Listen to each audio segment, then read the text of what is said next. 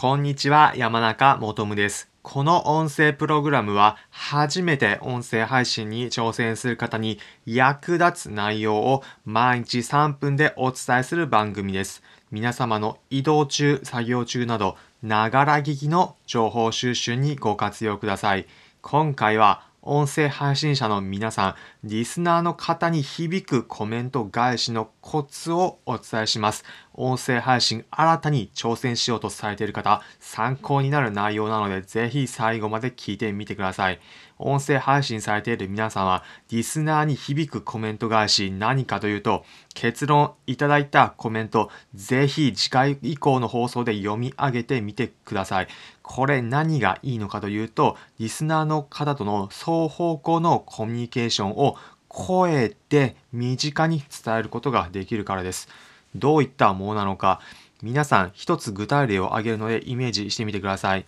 皆さん、ラジオは聞かれたことはありますでしょうか？おそらく大抵の方、一度は聞かれたことあるかと思います。その時に、ラジオだとよくお便りを読み上げるコーナーあるのではないでしょうか？例えば、なんとかラジオという時に、続いてのお便りはこちらです。ラジオネーム、うさぎペンギンさんからいただきました。こんにちは、山中もとむさん。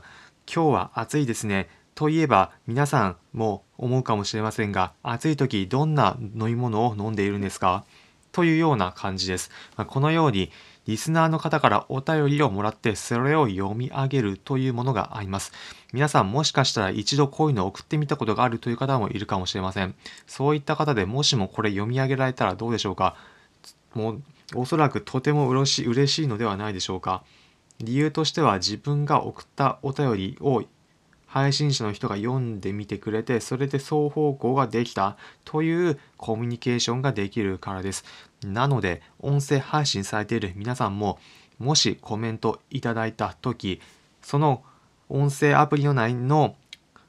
機能でコメントを文字で打ち返すということはもちろんなんですがそれプラスアルファぜひいただいたコメント次回以降の放送で取り上げて活用してみてください。コメントいただいた方とのコミュニケーションも深まりますしまた皆さんの音声配信の話すネタとしても活用できます。ということで具体例ご紹介をもう一つさせていただきます。私先日放送した内容についてコメントをいただきました。放送内容は音声配信はあなたのブランド認知に有利調査データを紹介という放送内容でした。こちらについて気になる方はリンク先を説明欄のところに貼っておくのでそちらから聞いてみてください。こちらについてマッフーさんからコメントいただきました。ありがとうございます。コメント読み上げます。声めっちゃ聞きやすいです。ハートマーク緑色のもの2つというコメントいただきました。ありがとうございます。まずこのようにコメント読み上げることによってコメントされた方は自分のコメントが読み上げられたというような感覚を得て双方向のコミュニケーションができるんです、まあ、ちなみにこの声の聞きやすさに関してはマイクによる効果のおかげなのでどのようなマイク使ってるか気になる方はちなみに私が今使っているマイクも説明欄のところにリンク先貼っておくのでそちらからチェックしてみてください。まあ、このように皆さんぜひコメントいただいたときは双方向のコミュニケーション読み上げてやってみるということをしてみてください。ということで今回のまとめです。今回は音声配信の皆様、リスナーの方に響くコメント返しのコツというテーマでお話ししました。結論いただいたコメントに対する返答を読み上げてみてください。そうすればもっとさらにリスナーとのコミュニケーションを深まること間違いなしです。今回の内容、参考になったという方はいいねの高評価、またこの音声配信プログラムのフォローのボタンをポチッと押していただければ幸いです。この音声プログラムは初めて音声配信に挑戦する方に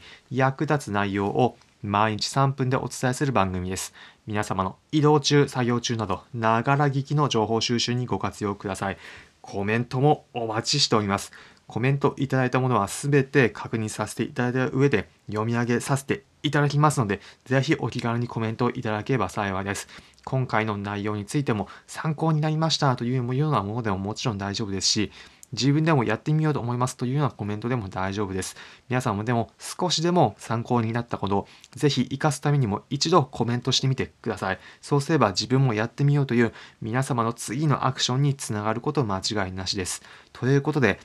今回の内容こちらにて終わりにさせていただきます。皆様良い一日お過ごしください。それでは皆様また次回お会いしましょう。それじゃあ。